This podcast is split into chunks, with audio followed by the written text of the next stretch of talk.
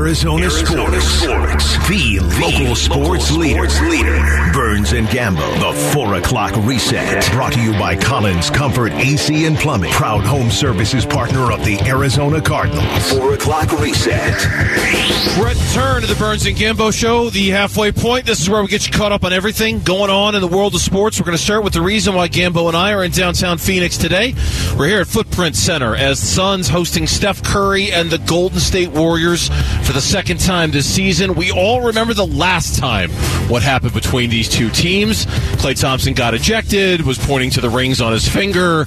Devin Booker and the Suns won a big time game against a Warriors team that's still month into the season, Gambo, has yet to win a game on the road this season. Yeah, it's pretty remarkable, right? I mean, 0 and 7 on the road for the defending NBA champion, 6 and 1 at home, but have not won a road game. They've played very poorly. Look, they're not having a good season overall, but it is uh, and it- it's remarkable just how poorly they play on the road. Now they played close games, like 5 of those games have been close, but they're not winning on the road. Meanwhile, we just had James Jones on the show about a half hour ago. Sounds like Chris Paul and Landry Shamet probably not playing tonight in Yeah, this game. said that it was unlikely. I asked him, is it unlikely that they play? He goes, yes, it's unlikely that those guys play. And he said that they want to err on the side of caution with Chris, right? They want to take it very careful with Chris. They don't want to, you know, it's early in the season. They don't want to push him. So it's very likely that both of those guys are going to miss this game tonight. All right, tip time is 8 o'clock. You'll hear all the action live on the Arizona Sports app and on 98.7. Turning our attention to the Arizona Cardinals. They had a walkthrough today. The injury report officially won't, the first one won't come out until tomorrow. Everything gets pushed back a day because the game's on Monday Night Football. But we did hear from Cliff and Kyler. And Cliff, when talking about whether Kyler is going to play this week or not, didn't want to make any predictions. I was really bad on predicting Buddha last week, so I don't want to get into predicting Kyler, but he, he's progressed well. I mean, I, like I said, he's still getting treatment on it. We want him to be 100% um, when he's out there, particularly against this defensive line, so I won't have a feel for that till later in the week. Also said Colt McCoy was day to day, but that one of the two One should of- be ready to go by Monday. Wait, Not one- sure which, but one, One of the- these guys is going to play. One of them is going to play. Our starting quarterback's in that room somewhere. One of them will go. Look, what I was told, if Kyler can't run, he's not going to play. So, um, you know, right now I put a lean towards Colt McCoy unless Kyler, you know, gets back. But what I was told is, look, he, he, no, no controversy because if Kyler can't run, Kyler can't play. Cardinals also today designated wide receiver Marquise Hollywood Brown to return to practice from the IR. Head coach Cliff Kingsbury asked about his chances of playing. There's a chance. You know, we just walked through today, so we want to see him out there tomorrow and see what he uh, he looks like. But he's definitely come a long way in a short time, and so I'm, I'm hoping we can get something out of him. But I, I don't know until I see him running around full speed with pads on tomorrow. Yeah, and I checked on that too, and I was just, you know, and I asked the question like, how, how likely is it he'll play, and is it 50-50? Better. And I was told it was a little bit better than 50-50. Now, that doesn't mean he's going to play, but,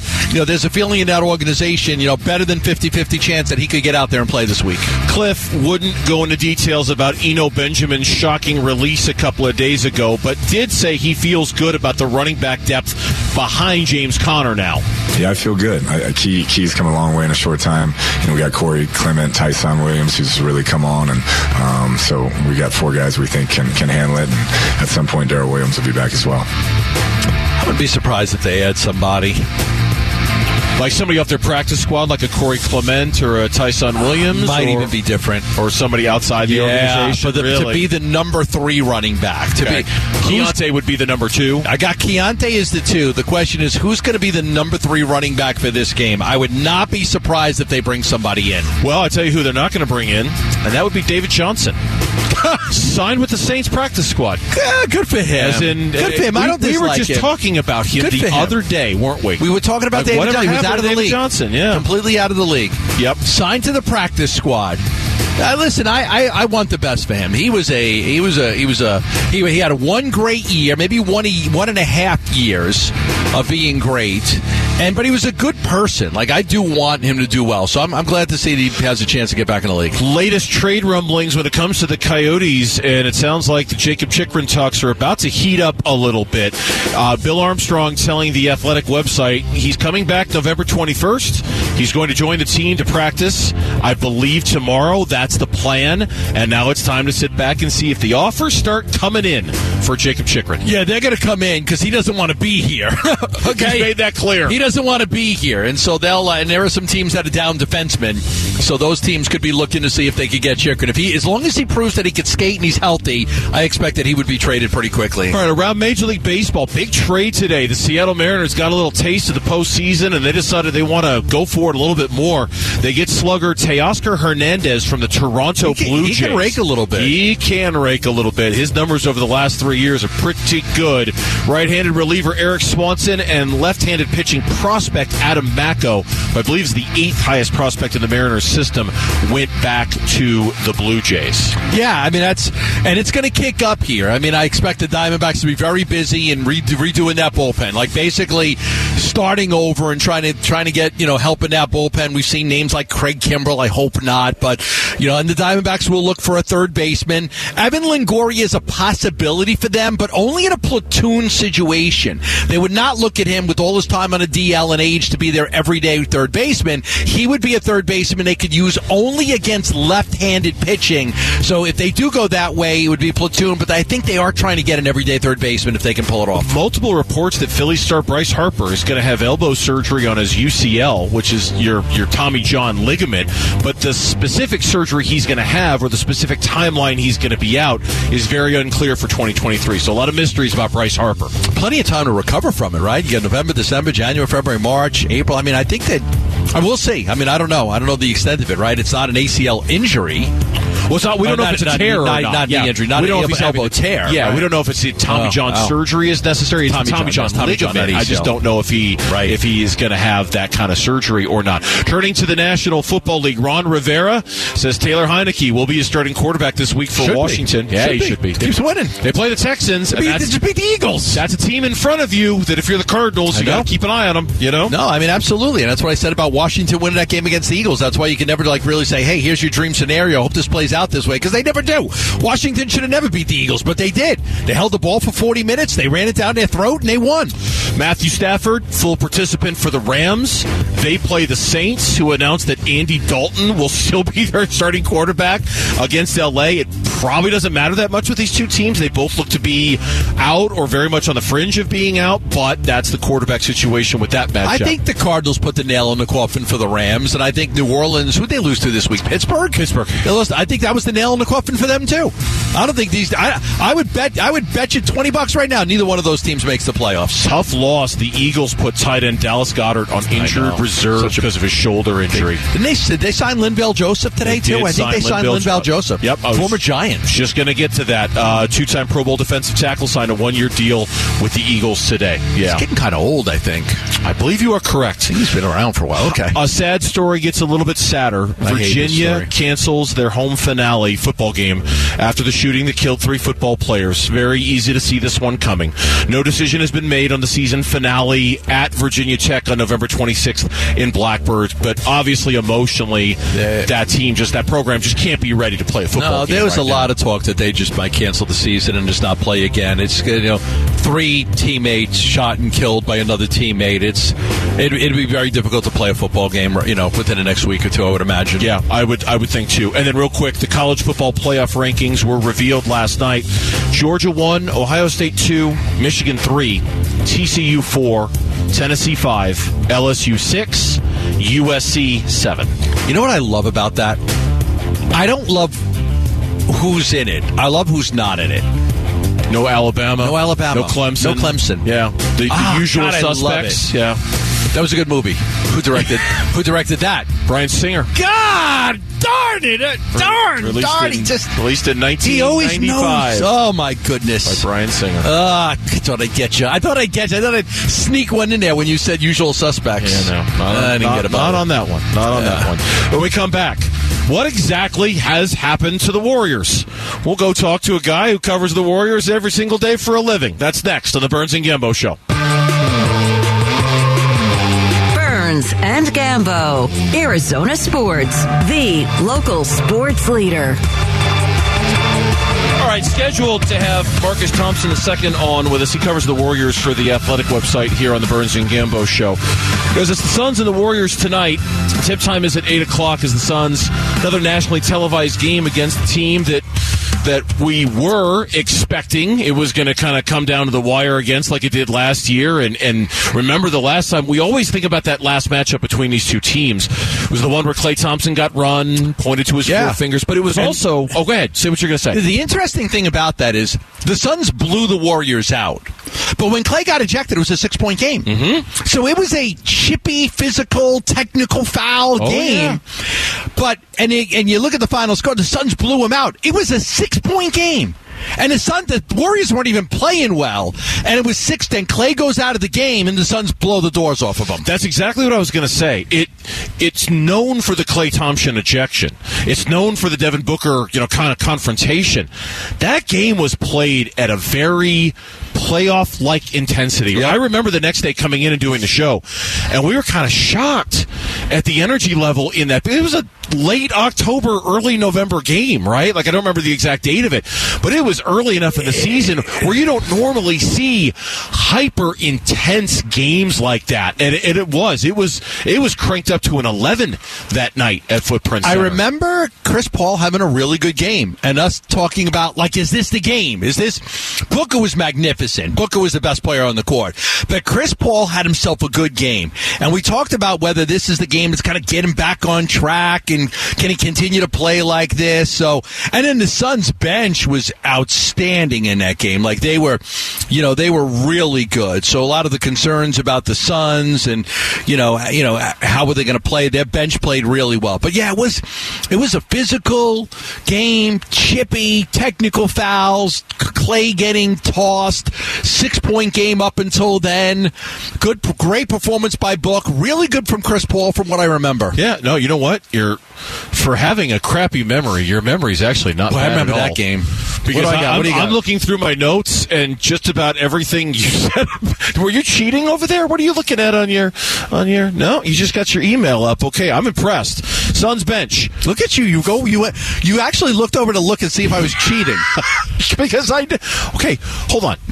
Because you're a guy who basically cheated your way through every grade of school you ever went through in your life. I don't think I cheated in like kindergarten or first or second grade. Okay, well they I don't think I started You- cheating you- till six. You let you they let you pass those just for showing up every day, which I'm sure for you is probably a challenge too, even back then. I'm just I just wanted to make sure.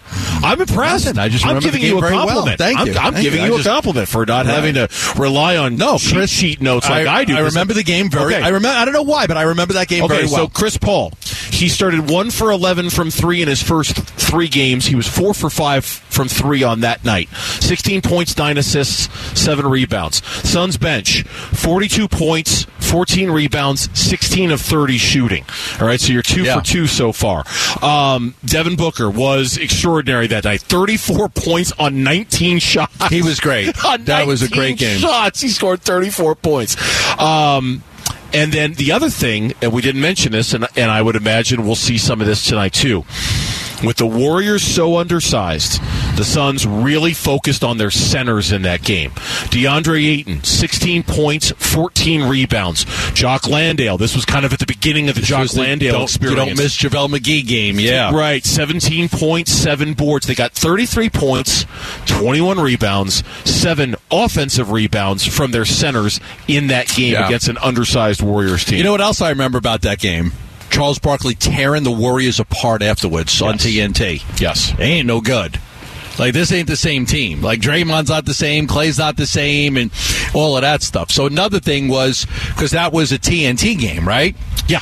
And then after the game was over, like they kind of took a blowtorch to the Warriors.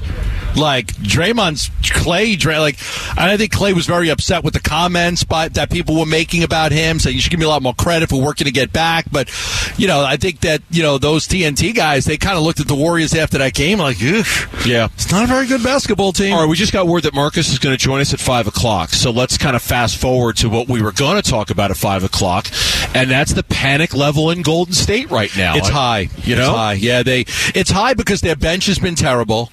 A lot of the key players from last year are gone off that bench, including Damion Lee, who's here with the Phoenix Suns. Their defense has been terrible. Klay's been terrible. They can't win on the road. They're 0 7. Haven't won a road game yet this year, and it's back to being a a one man show. It's back to being Steph Curry's got to play out of his mind for them to win, or they're not going to win. Jordan Poole had a good game the other day and helped them win. So that was the one game. But outside of Jordan Poole's kind of missing all the guys that he played with. A lot of those key bench guys are gone, and they redid it. And there was even a joke in one of the papers I was reading in San Francisco. Like they got four guys that uh, you know that are playing that aren't even young enough, to, uh, uh, that aren't aren't old enough to drink, that are in this rotation and they're playing. And like so, they built a bench that's too young. Yep. Made some mistakes in the draft. Defense is awful. Bench is awful.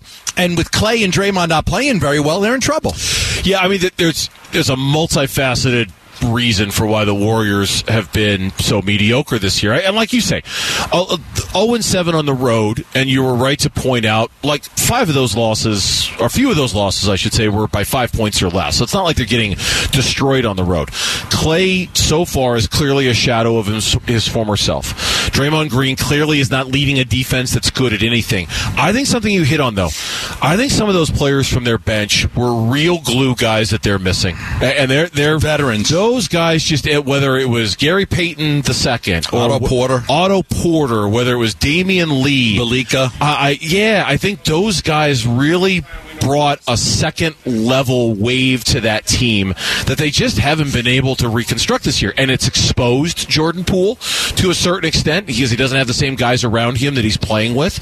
Um, when you combine that with Klay, when you combine that with Draymond, it does. It leaves this team very much feeling like, man, they need Steph to have a big night. And if he doesn't, they don't have much yeah. of a chance in these games. No, they even put James Wise. And it, last year, remember last year they were saying, oh, and they don't even have James Wiseman. Oh, yep. they don't even have James. When, when they get James Wiseman. Oh, now the things that are being said about James Wiseman is, well, he's a really nice kid. Like he's a nice, nice guy. He's a nice guy. He always buys like, coffee for everybody. Yeah, but, you know, he can't really. It says watching the. This is a story in the San Francisco Chronicle. Watching the bumbling seven footer with questionable hands and a '90s big man mentality. It's impossible to see the player Lacob seems so sure he was drafted. He looks lost, confused, tentative. His screens are weak. In at least one case. Uh, petulant. Bluntly, he and Curry don't really fit. And if you don't fit with Curry, what are you doing here? So they sent him to the G League. Yeah. And this was a guy that everybody kept talking about last year. Like, oh my God, look, the Warriors are so good now. Wait until they get Wiseman back. They get Wiseman back and they're worse. He can't fit into the system. They're saying he plays like a 90 center. And so now he's going to the G League. And they're saying, like, he's going to the G League for a while. Like, he's going to be there for a bunch of games. Because they got to try to figure out, you know, if he can play or not. And they're not going to do it. They're not going to put him into games now and lose games with him. They're not going to give him They'd rather him go play a full game in the G League than come play nine minutes a game here because they don't trust him. Yeah, I, I would agree with those who think it's too early to panic, but I would also think if you're going to turn this thing around and start playing good basketball, that's got to start sooner rather than later, right? Like you, you've okay, it's there's still plenty of time, still long season. We're not even at Thanksgiving yet. For some people, the NBA season doesn't really begin until Christmas anyway. I get all of that, but if you're Golden State, you want to change the vibe around your team, you've got like two or three weeks to start doing that. After that, people are going to wonder whether you're capable of doing that, whether you've got the roster to be able to do that. I, I still have a lot of faith in those guys because there's a lot of pedigree and it's hard not to believe in them. But here in another three, four weeks or another month, month and a half, if there aren't the results there, you're going to start to wonder whether they can or not. When we come back, just how good of a quarterback is Kyler Murray? Like, compared to all the others. That's coming up next here on Arizona Sports, the local sports leader. Burns and Gambo, Arizona Sports, the local sports leader. Yeah, we're live today out at Footprint Center here in downtown Phoenix, where uh, a little bit of a later start tonight, 8 o'clock tip time here on the Arizona Sports app. What is this, Pac 12 after dark here? well, it's you know, it's that time of year, right? Where the games are on a little bit later for hey, East Coast and all that stuff. U of A wins this week and then ASU will play them to knock them out of a bowl game. I know. I know. the chance to knock them out of a bowl game. I was reading Wilner. There it is. That's Jon Wilner, our friend from the San Jose Mercury News. Yeah. Who even asked the question how many Sun Devil fans do you think are actually secretly rooting for U of A to win this week so that Arizona State can have the opportunity to yeah. keep them out of a bowl game next week? I see Sam from promotions. She's got a nod in her head over there like, like that might be yeah. what's going on There it is. ASU season comes down to can they knock U of A out of a bowl game? How many years has that been what that game has been? Every Right. one. It seems like every one. It's like we have a chance to go to the Hawaii Bowl or nothing. If we can just beat U of A, oh we can't. Oh we could. That that's the legacy of ASU versus U of A. That in a really really old cup that they play for. Very very old. Yeah, territorial the, cup. the oldest known trophy in any college football lo- rivalry. and it was lost for a I long time. so. Yes, several years. It was lost. Several years. Somebody found it at a, I don't know, a garage sale or something. I don't know. It was gone for a while. I don't know if it was a garage sale. How you doing? Hey, you know what that looks like? The terri- that looks like the old ASU U of A I cup. I don't know. Arizona history. That's the oldest trophy known in the. My dad, he was a deep. He had it. He passed away. He left it to me. I'm selling it for fifty bucks. Well, let's send it back to the Auction Community Studios. Get an update on our Twitter poll question with uh, Eric Ruby. Burns and Gambo need to know Twitter poll update. Presented by Sanderson Ford. Rubes, you're an ASU guy. Are you rooting for U of A this week? No, So never. That, so that so that you can have the, the, the glory of knocking them out of a uh, bowl game. I'd rather them already beat down. I don't want them to have success. But then it makes it so meaningless. The game doesn't it? right, it? but hypothetically, with this ASU team, I'm not sure that they are going to knock off that U of A team, so I don't want that victory being held over their head. Honestly, that would be the bigger fear. Is that U of A beats them. is that U of A the beats them. game. Right. Is that okay? ASU fan gets their wish. U of A is now playing for a bowl berth, and then U of A beats ASU to get into a bowl. And you're like, U of oh A, my god, you- what a disaster! This is bad. U of A is going to beat them. They're going to so? beat them. Yeah, think so? I do. Jacob Cowing, de Laura, they just beat UCLA. For goodness sake, That's the, well, they uh, Washington State this week, right? Yeah. I know we're totally off topic here, and I apologize for that, but but it's Washington State because Dolores, But that's- all excited about playing Washington Dolores State, going up against his former team. Yeah, he like taking it personal. Ruby was telling me he like looked in the camera, right? Rubes, Death and he- stare straight into the Yeah. camera. Death right? Death stare, just like we, uh, this is personal this week against them. So we'll we'll see. We'll see what they're able to muster up. All right, I don't know if it's as personal between the Suns and the Warriors, but after what happened the last time, I guess it's a little personal. Uh, what do you got for us for a poll question today? Well, the Warriors are struggling so far this season, and of course, Steph Curry is not. But besides him, who's the most impactful player on the Warriors? Your four options are Draymond Green, Jordan Poole, Klay Thompson, and Andrew Wiggins. I got to go Jordan Poole. He had the 36 points on bobblehead night for himself, and they beat the Spurs the other night. I mean, he's that guy. Like, he's got the ability to be the second fiddle to, to Steph when he's on. Now, he started the other night. He usually comes off the bench, but I'm going to say Poole. Yeah, I don't. I voted for Klay. I don't love that answer. Um, only because I think when they're at their best, those two need to be at their best. I just don't know if Klay can get to that level again. But I, I'm going to stick with that one, even though I, I don't love it. What's our audience say on this? Well, one? the audience, they don't really love that one either. He's in last, 17.9%. Second to last, Andrew Wiggins, 20%. In third, Draymond Green, 25%. But the biggest jump out of all of them, 11% higher, Jordan Poole at 36.6%. we call, that the Gambo, we call that the Gambo effect. The Gambo effect.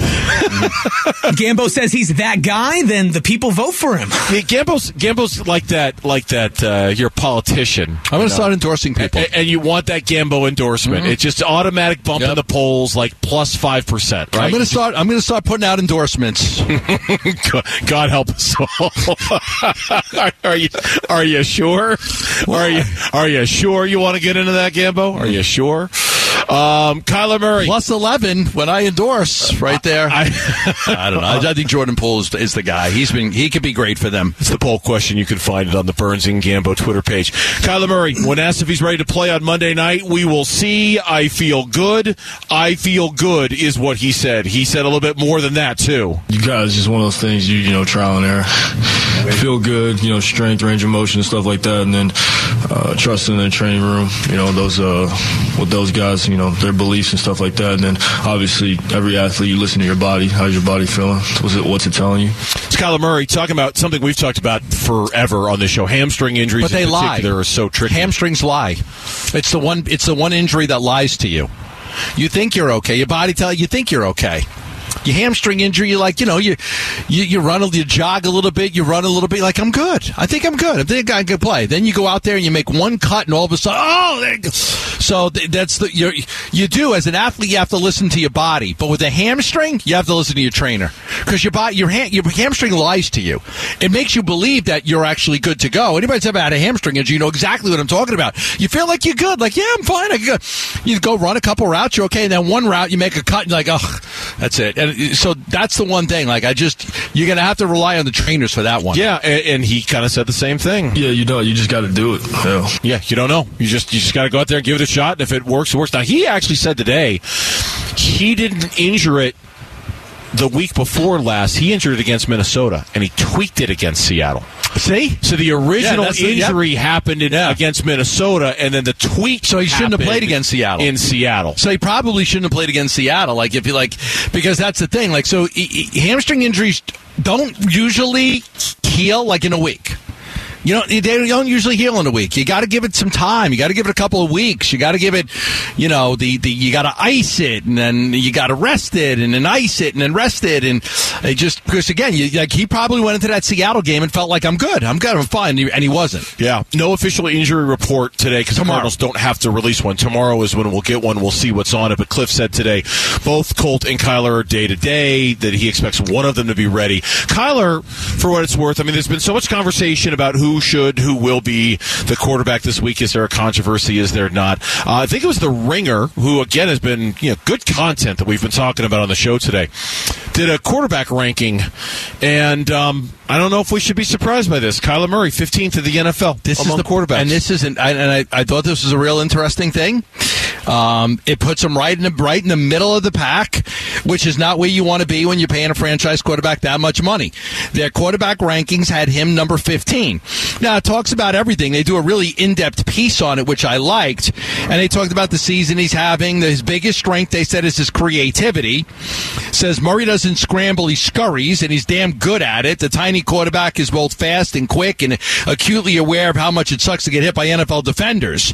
Uh, it says, I'm not sure he's ever been squared up in three years as a pro player. He doesn't get squared up very much. I don't, don't barely remember that. Very rarely does he really get popped. Yeah. Like popped, popped. Very rarely. Says he's a talented passer, knows how to engineer an opening with a pump fake. Biggest weakness, pocket presence. This is where Murray's height issue shows up. He often gives up ground to get a better view of the field, which makes things harder on his tackles, and he can be a little too confident in his ability to outrun pass rushers, leading to long sacks that could be set to the Benny Hill theme song.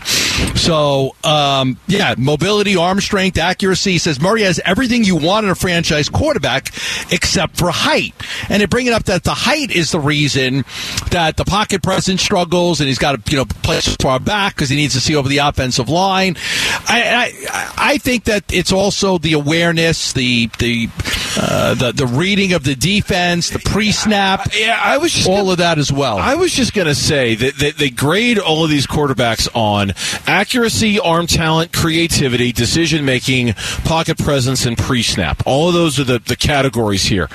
I agree with you. I, I I think I would put his pre snap as his lowest grade. Number one. I, I think, I Number think one that would be the, the thing I would have the lowest grade because I think that was the thing that was probably exposed the most by Colt playing last week. Yeah. was how good Colt was at the pre-snap. Like, like stepping up to the line. Okay, that's my guy right there, and Yeah. I'm going to get the ball out to him in two seconds, and I'm going to go let him get eight If yards. Kyler Murray was doing this radio show, he would show up and not really know what he was going to talk about until the mic got turned on. So he'd be like, Like- Vince Marotta, basically. Oh man! wow. No, I was actually I was just I was just trying to choose which host I thought was there was the best chance they were listening right now. Wow. Vinny's probably driving to the arena right now because he's the PA announcer down here. So I'm Vinny, I was just kidding. I just I love you. I'm teasing. I totally would have went Bickley. Teasing, teasing. Bickley's not listening to us right now. He's sleeping. He's, he's on a golf course somewhere. Band He's practice. sleeping. He's at band practice. Practicing his chord progression for whiskey's I wanna be like Elton he's, John. He's not listening to us. Vinny Marotta, he's listening to us right now. Yeah. No, just like, you know, you, you just get to the, you know, you get to the, you know, we get to the mic, we know, like, we, we have a pre snap, we know what we're going to talk about. We have an idea, like, we've, we've prepared and prepared and prepared. Kyler gets to the line of scrimmage, looks at the defense, and really isn't sure what to do with the ball. He knows what his first read is, and he's going to look at that first read, read. And if that first read's open, man, he's going to hit that 80% of the time. But if that first read is not open, man, he, who knows what's going to happen? You just have no idea because he just doesn't go through the reads like other quarterbacks do. All right. Do the 49ers have a breaking point? And if so, what does that look like? Can the Cardinals find it? We'll talk about that coming up on Arizona Sports. Burns and Gambo. Afternoons on Arizona Sports, the local sports leader. All right, an update um, from the Bickley and Marotta show. Dan Bickley was the one who was Yes. listening. Yeah. So, Yep. apparently he's not Oh, on the I'm golf listening. course. I'm listening. He's not on the golf course. He's not. He's not at band rehearsal right now with Whiskey's Quicker. He's listening, and he's the the one who preps the least. no, he's not. We're just teasing. I really thought Vinny would be listening. We love, the- we love those guys. oh, we do. We we we love. All I enjoy them on my ride to the gym and my ride home every single day. We we give each other a good healthy dose of crap Yep. every single day, and it's a lot. I'm sure they'll be giving it right back to us tomorrow morning, and that's Leave the house at 7:30. Cool. I listen to them, and then on my way back after the the workout, I listen to them. That's that's that's the relationship we have with them. The uh, the Cardinals and the 49ers on Monday night, and I tell you, there's there's with this 49ers team right now, there's almost this feeling around the NFL. They're kind of the flavor of the week a little bit in the NFC. I'm getting that impression. I was watching one of the morning shows today. I think it was Get Up, and they were having a roundtable conversation about who's the team that you now think will be representing the NFC in the Super Bowl. The Eagles got a couple of mentions, even though they lost their first game. The Cowboys got a mention. One of them, can't remember which one, one of them said the San Francisco 49ers. And I think there's a little bit of a 49ers love vibe going on right now about them because they're they're they're getting guys back healthy. Their their offense with Elijah Mitchell and what he did the other night against the Chargers, in addition to Christian McCaffrey, in addition to Brandon Aiyuk, Deebo Samuel, George Kittle, Jimmy Garoppolo being kind of the glue guy to hold it all together.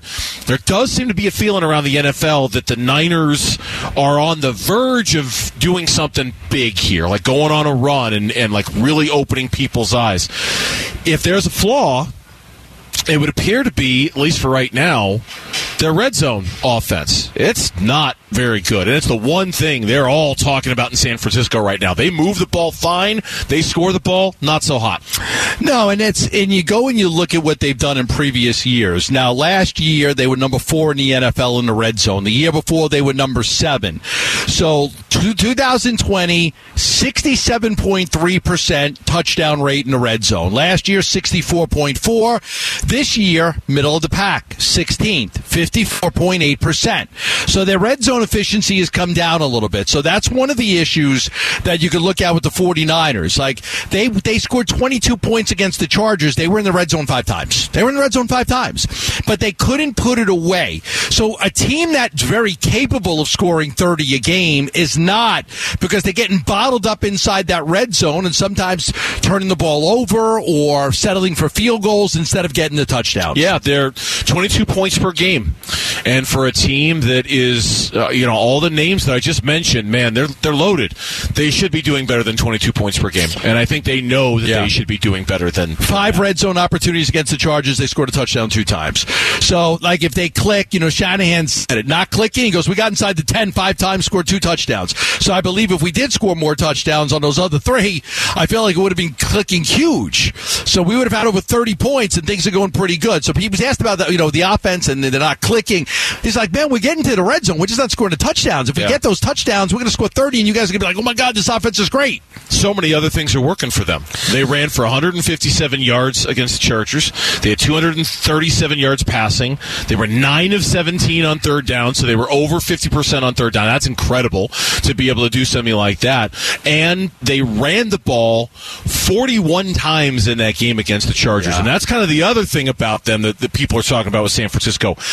Can they sustain it? And the Well, now that they got Elijah Mitchell back, probably. the belief is that they very much can sustain that because they've got a one-two punch. That if Elijah Mitchell could stay healthy, if McCaffrey can stay healthy, that's the Yeah. kind of one-two punch you envy as a football team. Yeah, there's no doubt. Listen, they've got a left guard and a right guard who are first year starters. The left guard is named Aaron Banks. The right guard is Spencer Burford. Those guys haven't given up a sack this year yet. Neither one of their starting guards has given up a sack. So you've got these this good guard play going on right now from from the 49ers offensive line, and then Elijah Mitchell comes back and he just kills it last week. I mean, he, he has a great game, and so the combination of him and McCaffrey, even Elijah Mitchell said it. We're probably the best duo in the in the NFL. That's what he said. We're probably the best duo in the NFL.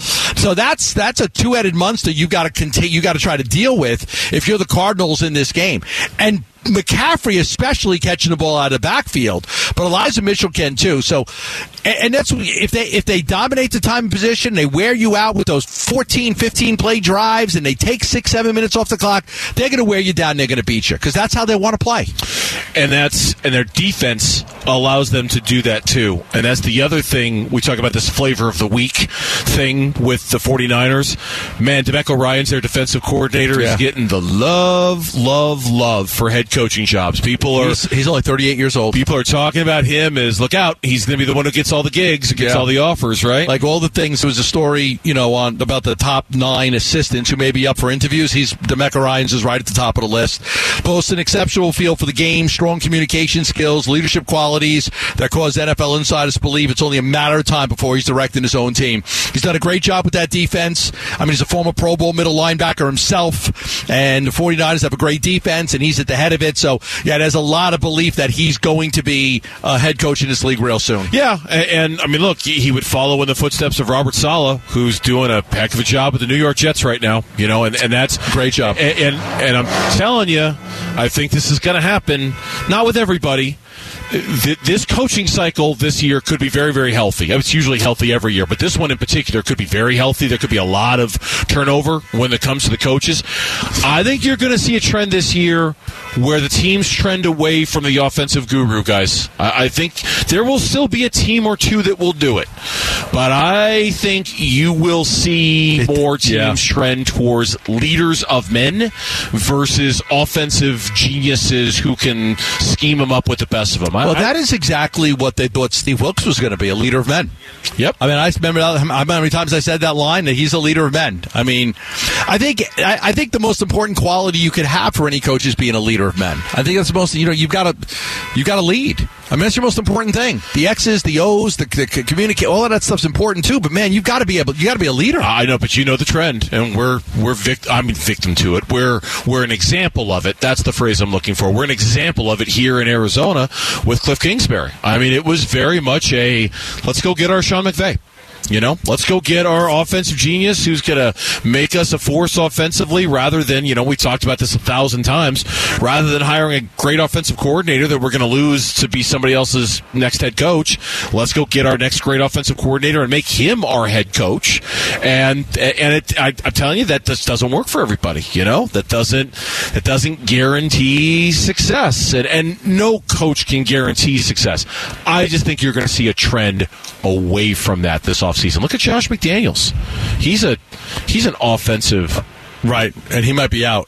yeah, he might be gone. he in might year. be gone. He, he, he might be one and done yep. there. I know. Although got, the owner kind of gave him a like like, uh, hey, Rome wasn't built in a day. Very lukewarm. Very you know, eh, kind of sketch. You know, not not the best. You know, it's interesting. I, got, I just want to bring this up. Not something that's like a like a top, but you mentioned Robert Saleh and the job he's doing. Yeah, I was. There was a story on five dark horse candidates who could win the Super Bowl. Five dark horse dark horse NFL teams that could make a run for the Super Bowl in 2022. It was a Bleacher Report story.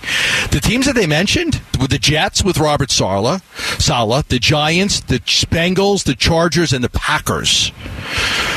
Cincinnati, New York Giants, New York Jets, LA Chargers, Green Bay Packers dark horse teams that can make a uh, make a Super Bowl run in 2022. It's crazy to think the Green Bay Packers have entered dark horse They're territory. Oh, I know. I, that's what's crazy about it.